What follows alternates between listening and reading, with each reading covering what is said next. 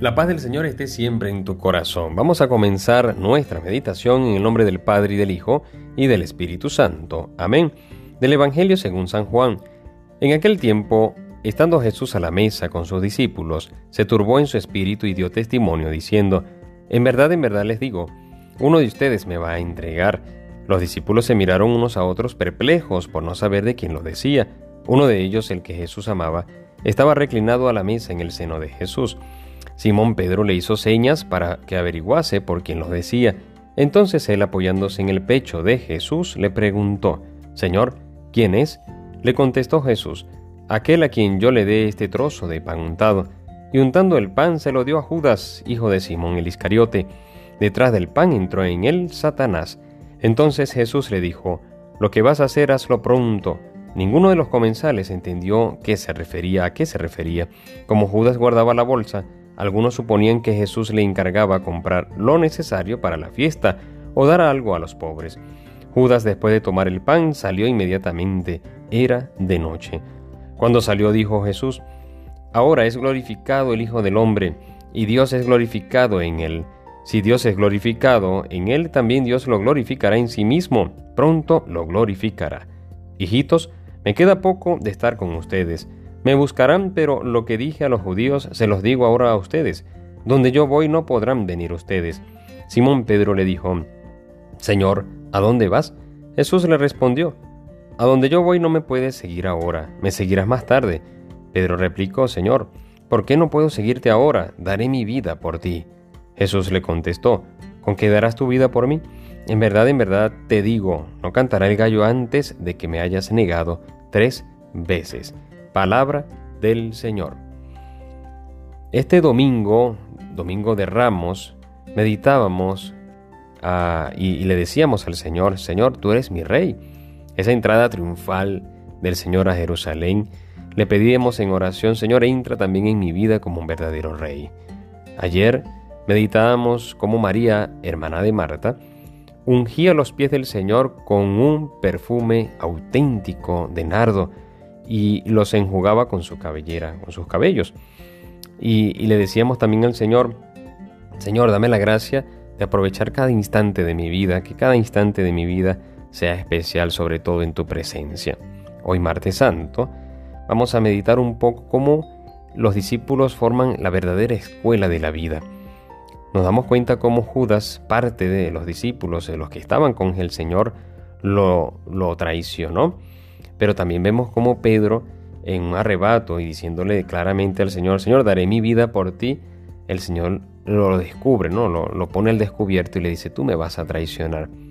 El Señor sabiendo todas estas cosas, ¿cómo no hace nada? ¿Cómo no se aparta de ellos sabiendo que uno lo niega, otro lo va a traicionar? Porque es un verdadero camino.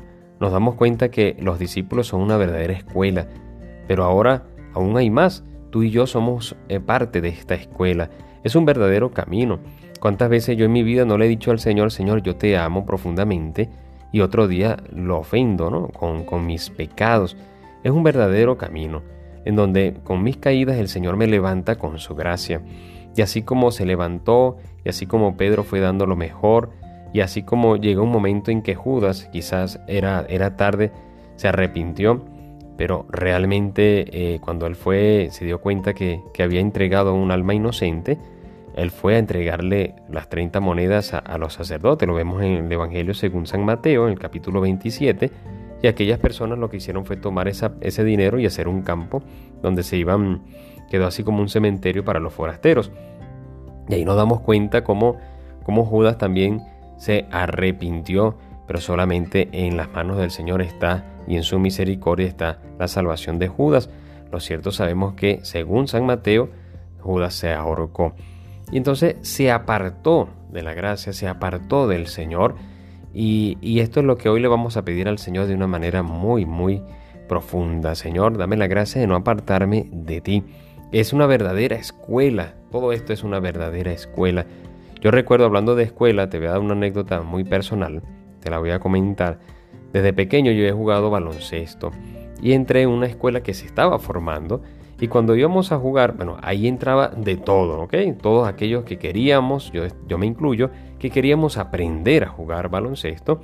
entonces entrábamos y jugábamos con otros equipos que realmente era diferente, no eran escuelas, sino que ellos reclutaban a los mejores y era tremendo, eran tremendos equipos y nosotros no salíamos de una pérdida, de, no, no, no, no ganábamos pero ni uno, jugábamos como nunca, pero perdíamos como siempre y esto era, esto nos causaba bastante una decepción enorme. El profesor, el entrenador lo veía.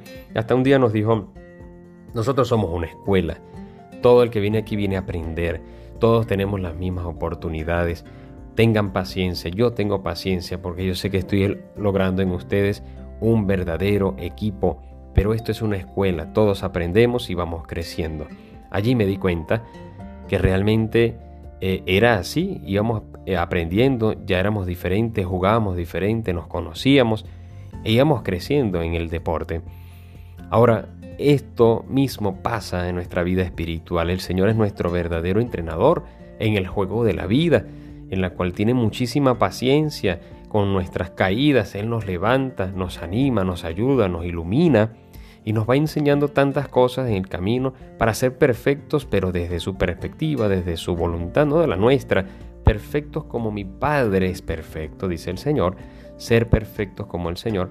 Pero esta es una verdadera escuela, así que mucho ánimo, ten paciencia contigo mismo, contigo misma, ten paciencia, ¿por qué? Porque esta es la gracia del Señor, es toda una vida de conversión, es toda una vida de crecimiento, pero lo más importante es estar como, como San Juan, a los pies del Maestro, allí en, en su regazo, en su pecho, darle las gracias al Señor y estar muy, muy cerca de Dios, que mi corazón esté muy cerca del corazón de nuestro amado Jesús, para que en todo momento pueda captar lo que Dios quiere de mí y caminar según su santa voluntad. Tengamos paciencia con nosotros mismos y vamos a darle gracias al Señor porque estamos en una verdadera escuela y vamos a tener y a pedirle al Señor ese deseo de aprender mucho más de Él, sobre todo de dejarnos amar por Él y amarlo y amarnos entre nosotros mismos como Él nos ama en todo momento. Que tengas un feliz martes santo. Dios te bendiga y te guarde en el nombre del Padre y del Hijo y del Espíritu Santo. Amén. Recuerda, órate en fe y escucha que el Señor ya te está hablando.